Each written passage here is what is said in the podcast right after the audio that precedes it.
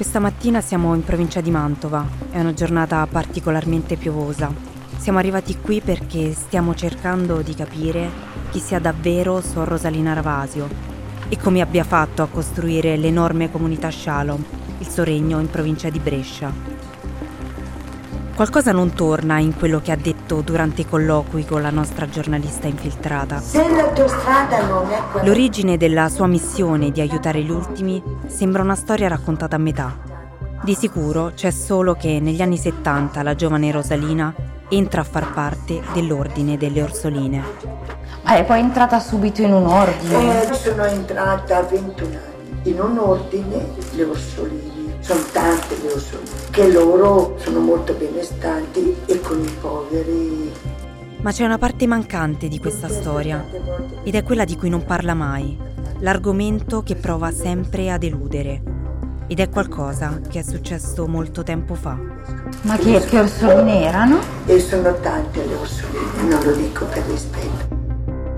Quando chiediamo alla diocesi di Brescia notizie su di lei, sembra che nessuno la conosca.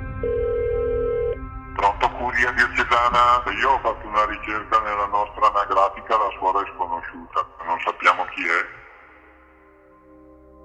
Su chi fosse Rosalina prima di fondare Shalom si sa poco o niente. L'unica traccia sono delle fotografie. Ne troviamo un paio, ingiallite. Risalgono all'inizio degli anni 90.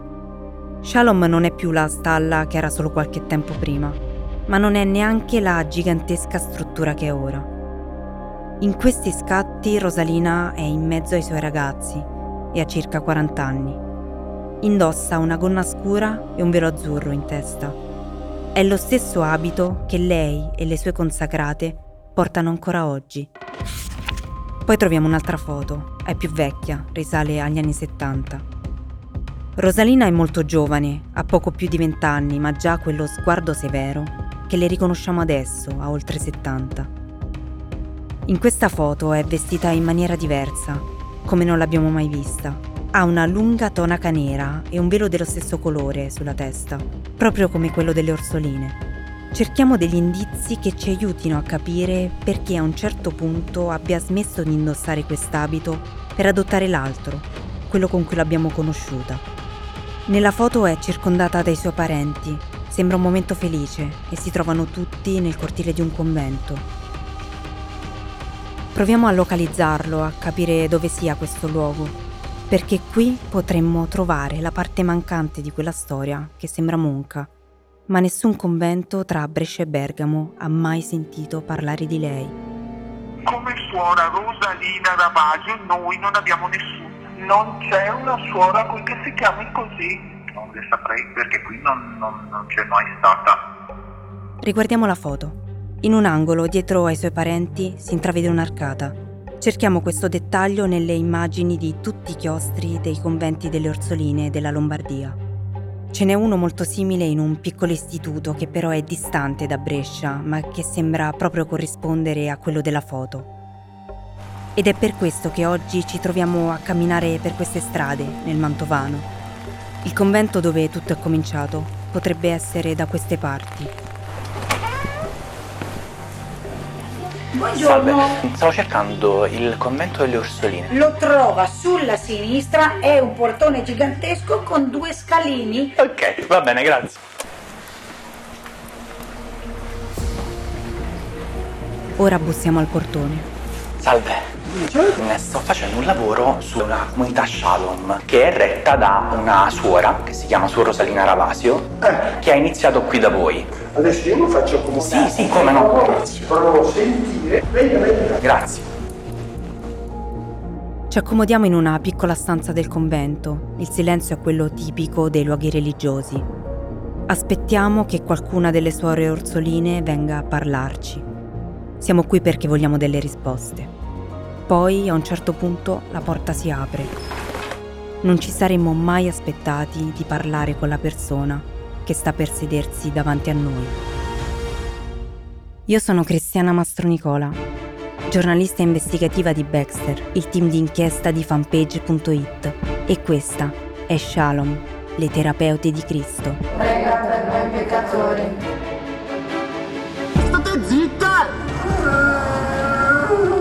Dacci oggi il nostro pane quotidiano.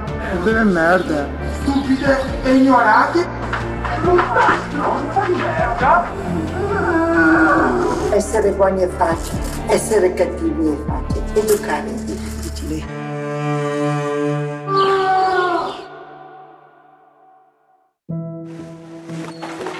Me. Salve, piacere Luigi. Salve. Stiamo facendo questa ricerca su questa comunità terapeutica che si chiama Shalom Sì. ed è retta da una suora che ha iniziato qui eh, che si chiama Rosalina Ravasio. Abbiamo fatto il noviziato insieme ed è entrata nelle suore Orsoline, mi pare, nel 70. La suora seduta al tavolo con noi è una donna sulla settantina. Ha uno sguardo che sorride e una voce dolce. È un'amica di gioventù di Suor Rosalina, una delle poche a conoscerla da prima che diventasse la regina delle comunità terapeutiche. Lei non, non si esprimeva, cioè le sue cose le teneva dentro di sé. Un carattere deciso, un carattere tutto particolare, molto autoritario. Questa suora conosce Rosalina da oltre 50 anni e forse è una delle ultime a ricordarsi di lei in questo convento. All'inizio sembra studiarci, non siamo stati molto chiari sulle nostre intenzioni e lei non si sbilancia. Poi piano piano si fida, come se aspettasse da tanto tempo di dire la sua su Rosalina e la sua comunità. E abbiamo avuto anche dei ragazzi che sono andati nel... dopo qualcuno viene fuori, scappa. Io so che bisogna avere dei metodi molto drastici con queste persone, però dopo sentire certe cose, insomma, sono un po'. Su Rosalina ci sono pochissime informazioni su come lei aveva iniziato. guardi che lei ne dà pochissime. Io non so nemmeno come ha fatto ad aprire questa comunità. È stata con noi alcuni anni, però la sua chiamata non soddisfava insomma quello che avevamo qua. Per cui si è dimessa. Ma una persona che è uscita dall'ordine può essere chiamata suora? Lei si fa chiamare suora, però non potrebbe. Quello che ci dice cambia tutto. Finora Rosalina Ravasio ha raccontato di essere ciò che non è. La fondatrice della comunità ha smesso di essere una suora quando, 40 anni fa, si è dimessa dalle Orsoline per dare nuova vita a una congregazione laicale, le Piccole Apostole. Può sembrare soltanto una sfumatura, ma non lo è. Nella Chiesa Cattolica le congregazioni laicali sono quelle organizzazioni in cui chi aderisce afferma la sua spiritualità pronunciando dei voti semplici. Non sottostanno alle norme del diritto canonico e non hanno gli stessi obblighi dei sacerdoti, frati e suore legati a ordini religiosi. Lei era professa perpetua e per cui abbia- abbiamo dovuto chiedere la dispensa a Roma. Arrivata la dispensa, si è spogliata del nostro abito, però ne ha adottato un altro, Sì, che è quello blu. blu, blu con il bigliettino, sì. Ecco perché Rosalina e le sue adepte ora indossano quell'abito, così diverso da quello che lei stessa vestiva un tempo. Nonostante non sia una vera suora, non è solo un'impressione che la fondatrice della comunità sia molto protetta dalla Chiesa. Lei è abbastanza difesa no, dalle istituzioni della Chiesa. Sì, e ha dei, dei sacerdoti che appoggiano, lo stesso vescovo di b***a e anche il vescovo. Poi lei ha conoscenze in alto, continua a dire, lei conosce Abbiamo detto in Vaticano. Vaticano, però non so se il Papa conosce tutti i suoi intrallazzi, non lo so. Però le tre ragazze che sono dentro, che sono consacrate, dipendono da lei. Non fa niente, questo glielo dico perché ho avuto l'esperienza, se non c'è il consenso della suora, la chiamano così loro. Devo chiedere alla suora Nel piccolo ordine laico che Rosalina Ravasio si è costruita, è lei il capo assoluto. Ha il potere di comandare le poche ma fedelissime adepte della sua congregazione, le cosiddette consacrate. Come mai la temono tutti? Essere buoni è facile, essere cattivi è facile, educare. Qui dentro vige un costante clima di terrore, giustificato proprio da questo metodo pedagogico che la fondatrice ha inventato. Un'educazione che diventa correzione, come rivendicato da una delle consacrate, Suor Lodovica. L'educazione è sempre correttiva, no? Quando serve la carezza e quando serve anche il bastone. Diciamo che bastone e carota, capito? Se a parlare così è chi ha la responsabilità di questo luogo, non stupisce che le violenze che si verificano all'interno di questa struttura siano diventate all'ordine del giorno, come testimoniano i 42 ex ospiti con cui abbiamo parlato, che per anni hanno vissuto in questo regime venivano presi di forza questi ragazzi, li trascinavano come volevano loro, dalla testa, dai piedi, si sbucciavano ginocchia, gambe, gomiti, faccia, come se fossero bestiame. E ho visto gente più volte andare attraverso quasi alla morte. Un mio amico ha quasi perso una gamba perché è stato morso appunto dai cani che ci sono all'interno, non l'hanno mai portato fuori all'ospedale. Tu ne hai subito qualcuno? Sì, li ho subiti, ma a me è stata buttata un'anca fuori posto all'interno di questa comunità mi hanno messo in un gabbiotto di legno e ho iniziato a tirarmi dei calci sui testicoli. Poi ha iniziato con dei bastoni a colpirmi, me le hanno date di santa ragione. Mi hanno colpito varie volte, non le so neanche contare. Mi tiravano degli schiaffi davvero potenti. Dopo dieci schiaffi io non ci vedevo più da un occhio. Avevo paura di essere diventato cieco mi hanno trascinato in una stanza vuota che era lì vicino alla mia dove dormivo e sono arrivati in cinque e hanno iniziato a picchiarmi. Avevo 15 anni e con questi 5 di 40 anni qua che mi massacravano di botte perché volevo scappare e continuavano a picchiarmi, picchiarmi, picchiarmi. Mi ha lanciato una sedia che c'era lì dentro la stanza. Dai negro di merda! Lecca, lecca, lecca! Lecca, lecca, lecca, lecca! Una delle violenze più brutali di cui abbiamo prova è stata ripresa in questo video in cui un ragazzo con problemi psichiatrici viene seviziato da due dei cosiddetti vecchi. Queste persone, designate da Rosalina come responsabili degli altri ospiti, all'interno della dispensa della comunità, costringono un ragazzo di origini africane a fare dei piegamenti, mentre uno dei due lo innaffia con l'acqua.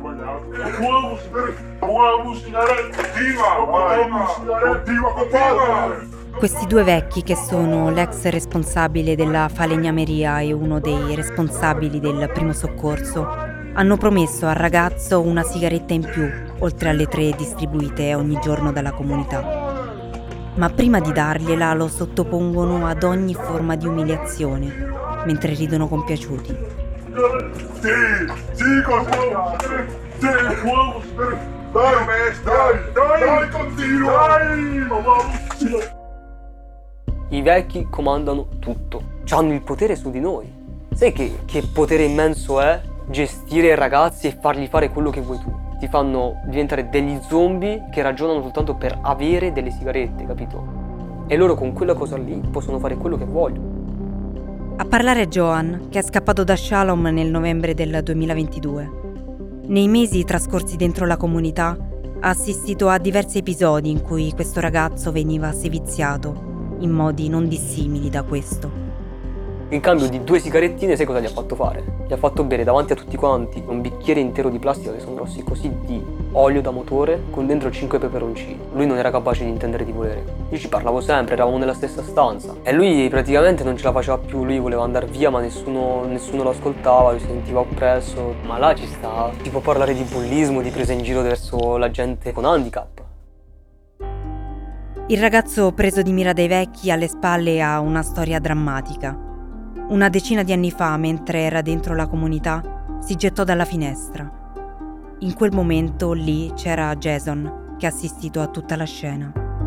Mi ricordo ancora una mattina, ho sentito gente che urlava a squarciagola, dopodiché sono uscito sul balcone, ho visto solo la sagoma di una persona che cadeva giù dal balcone. E era questo ragazzo qua e non ce la faceva più, era arrivato a un punto di non ritorno perché lo imbottivano di psicofarmaci questo non è l'unico ragazzo con problemi psichiatrici che viene umiliato e seviziato con regolarità dentro Shalom dalle persone che, secondo il sistema di Rosalina Ravasio, dovrebbero prendersi cura di lui.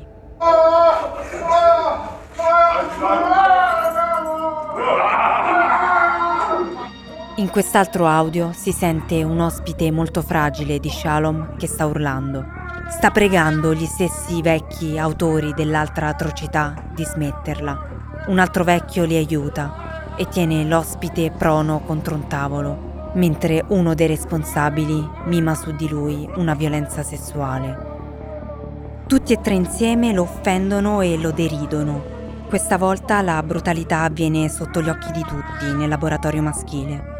Lo stesso posto in cui i ragazzi sono costretti a svolgere i lavori per le ditte esterne e di cui avete già sentito parlare come un luogo di punizioni incessanti.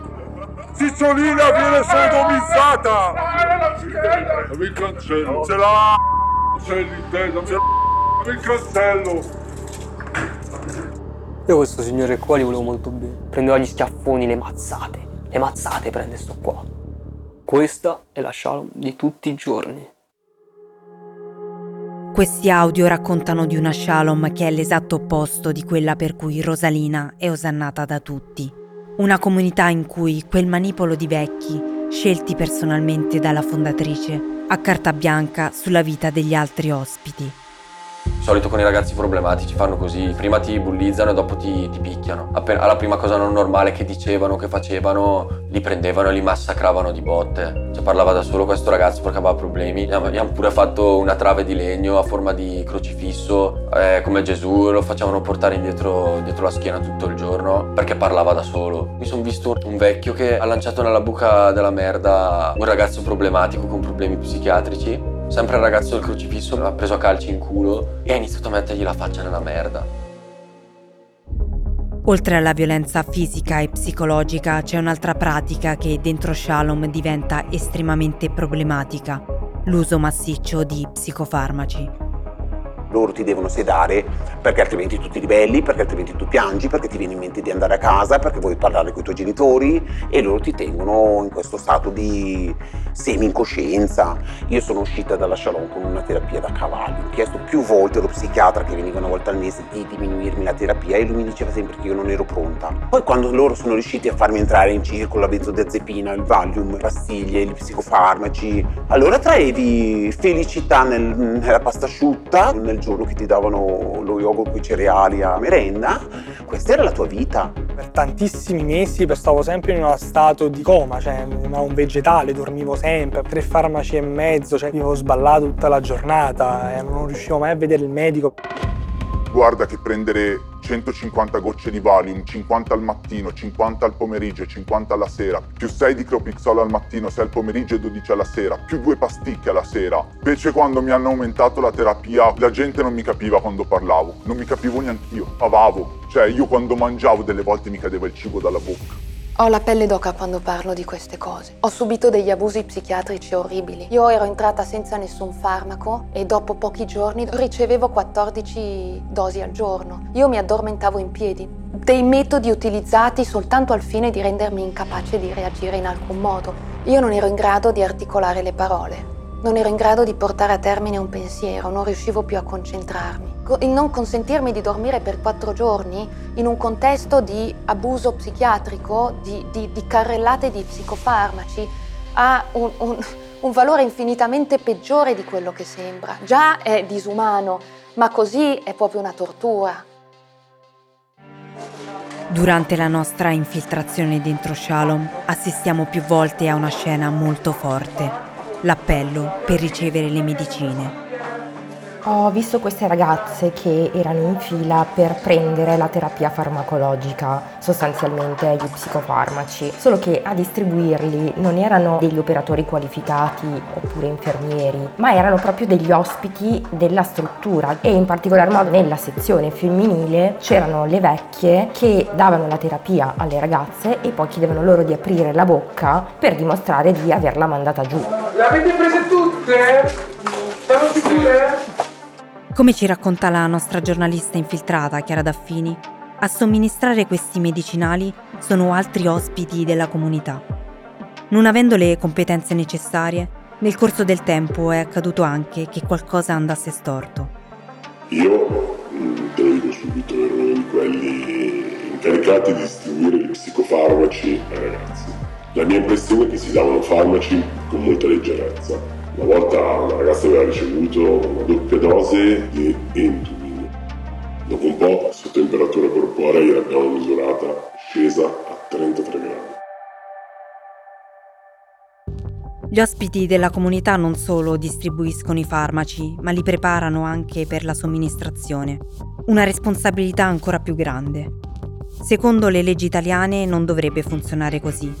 Eppure Joan, ad esempio, ha lavorato nell'infermeria della comunità per mesi, quando per di più era ancora minorenne. Io mi trovavo a 17 anni, quindi minorenne e a un anno e mezzo di comunità, che avevo l'incarico dell'infermeria, però tu non puoi affidare delle cose importanti come l'infermeria a un ragazzo di 17 anni che non ha manco la responsabilità di se stesso, figuriamoci degli altri. Non avevo nessuna preparazione specifica, non sapevo manco cosa stessi facendo, non sapevo cosa stessi toccando. Niente di niente. Se fosse successo qualcosa, veramente si fosse dovuti ad arrivare ad, ad andare in un ospedale, che magari il ragazzo stava male veramente. La domanda ci sta, ma la risposta non c'è. Perché cosa succede? Chi lo sa.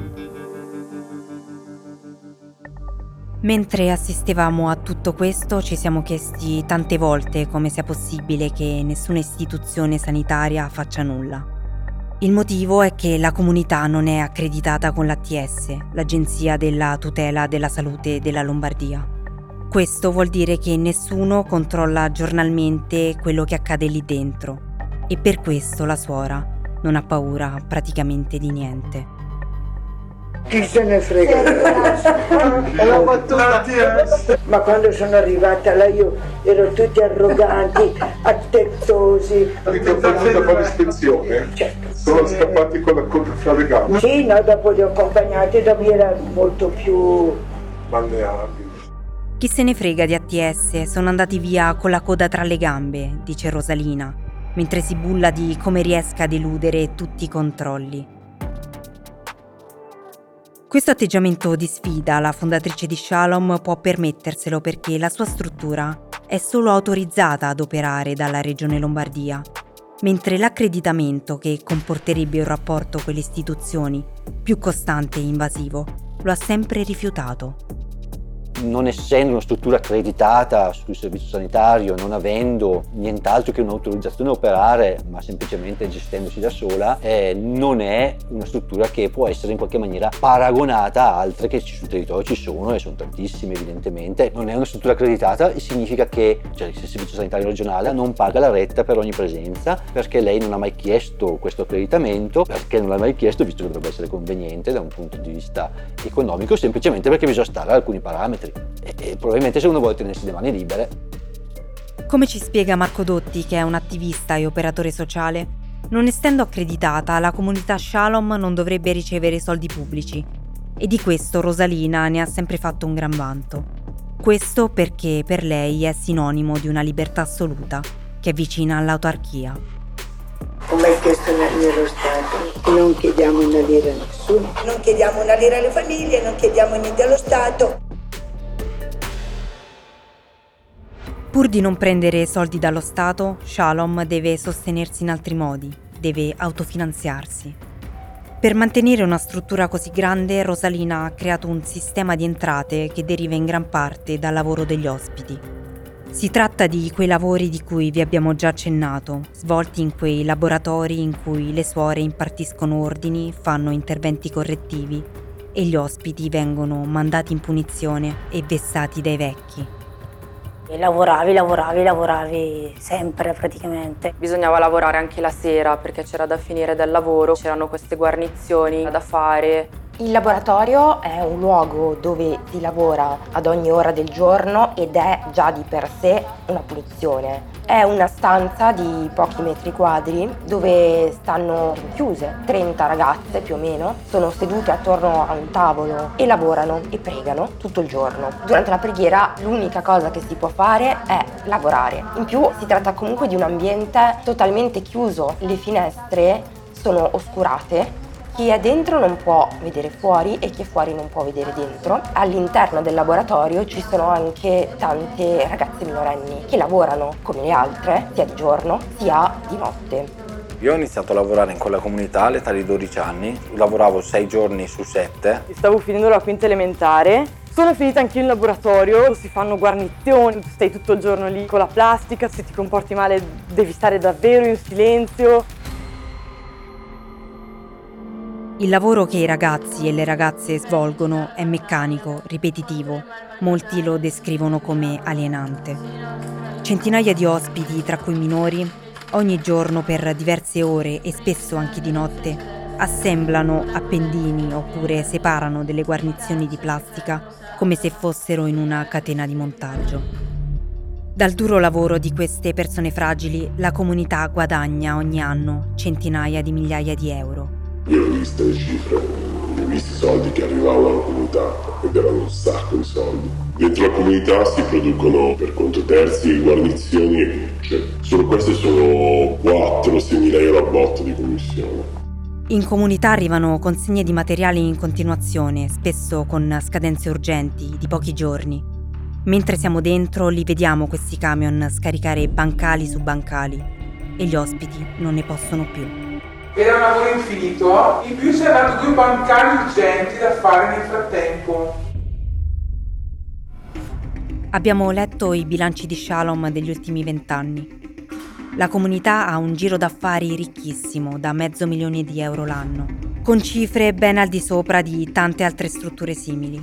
Parliamo di oltre 9 milioni di euro di entrate, di cui ben 5 milioni e mezzo provengono solo dalle prestazioni eseguite dagli ospiti per conto di committenti esterni. Sono cifre da capogiro. Da un punto di vista fiscale, Shalom è una cooperativa agricola senza scopo di lucro. Alla Camera di Commercio è registrata come una società che produce e lavora manufatti in legno, plastica e ferro per conto terzi e non come una comunità di recupero. Il suo essere una Ollus fa sì che queste entrate così consistenti, questi milioni di euro che transitano nelle sue casse, vadano bilanciate con uscite altrettanto considerevoli. Il conto tra entrate e uscite deve essere cioè sempre pari a zero.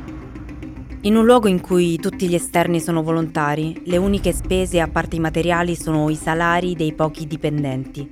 Solo che ci risulta che questi stipendi non sono sempre stati così puntuali. La suora a me non mi ha pagato neanche agli altri, non, non assume nessuno, a regola nessuno, non risulta niente. Lei non veniva, non aveva uno stipendio. Niente pagato, niente, mi hanno detto ti non ti diamo i soldi, li lasci come volontariato. Solo gli ultimi tre anni mi hanno pagato i contributi, solo gli ultimi tre, ecco, e io cinque anni buchi ho. Nessuno di loro però ha dei documenti che provino questa cosa. Decidiamo quindi di andare più a fondo, di seguire i soldi. Ma sono davvero in pochissimi quelli che hanno accesso a questo tipo di informazioni. A un certo punto un ex ospite, quasi provocandoci, ci dice che se abbiamo intenzioni serie dobbiamo contattare una persona. Ma allora, lui è stato dentro lì tantissimi anni, una persona molto intelligente, gestiva tante cose, però diciamo che la non sfruttava al 3000 per 3000. Noi non capivamo in che rapporti era rimasto con la suora, diciamo, perché non avevo capito. Ok, perfetto, va bene, allora provo a sentirlo. È un ex vecchio che per anni è stato tra i fedelissimi di Rosalina, ma poi se n'è andato e ora vive molto lontano da Brescia. Non ne vuole sapere più niente di questa storia. Se vogliamo contattarlo dobbiamo andarci piano. È molto diffidente. Pronto? Salve, eccoci.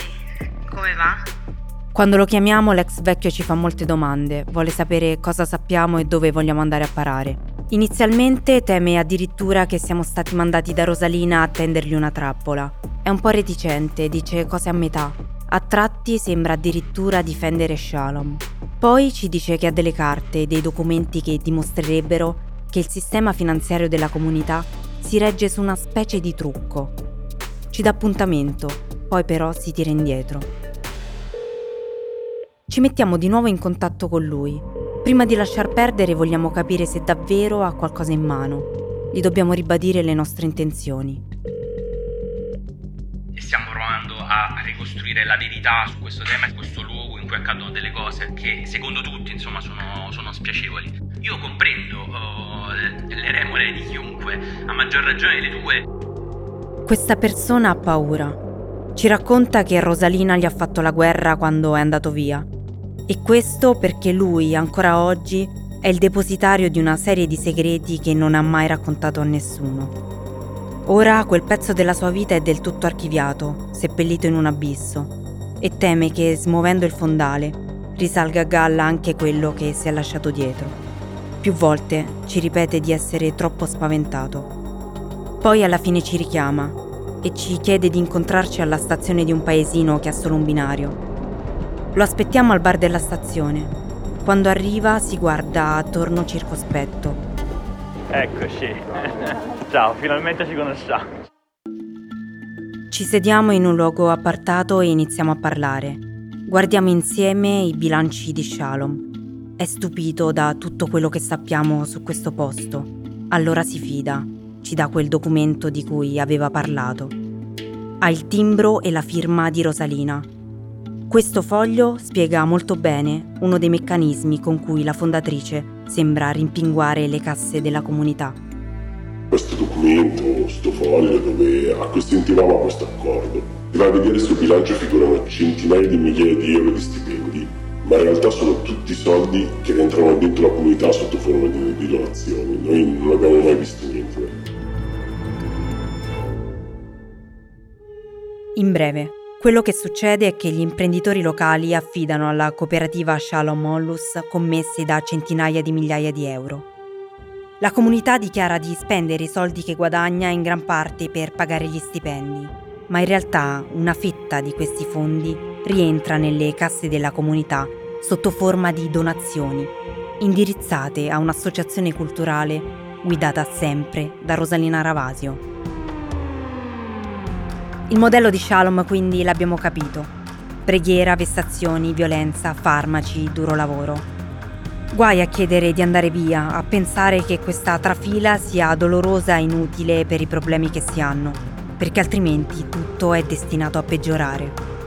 Non sorprende che davanti a questo vicolo cieco in molti abbiano provato a scappare in tutti i modi da questo posto.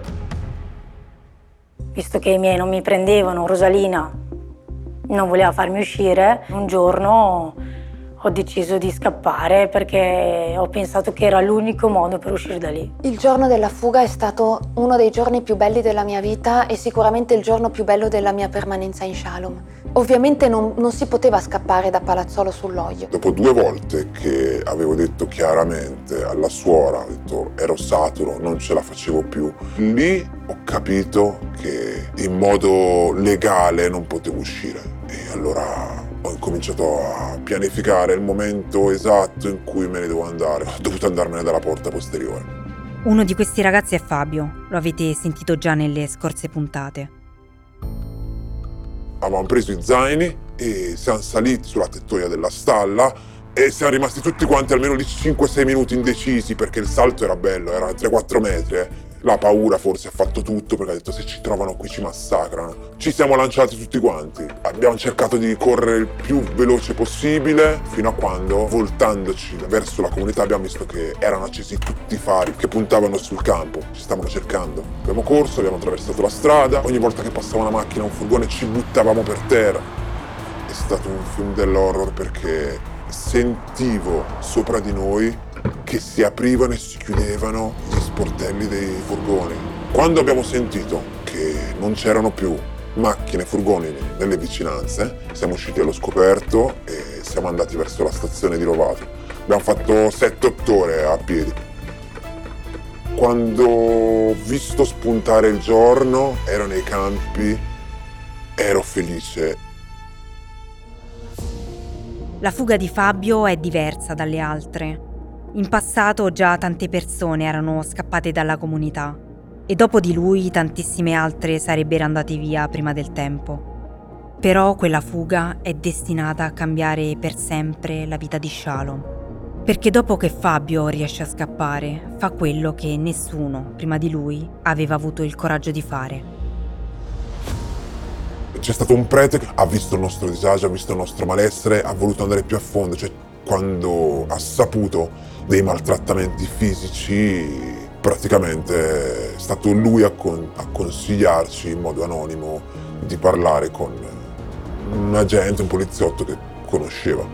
E l'importante era che ci garantisse che non ci fossero state ripercussioni, perché visto che lei arriva dappertutto. E quindi sei stato il primo a denunciare? Sì, sono stato il primo a denunciare. E poi lì apri il vaso di Pandora.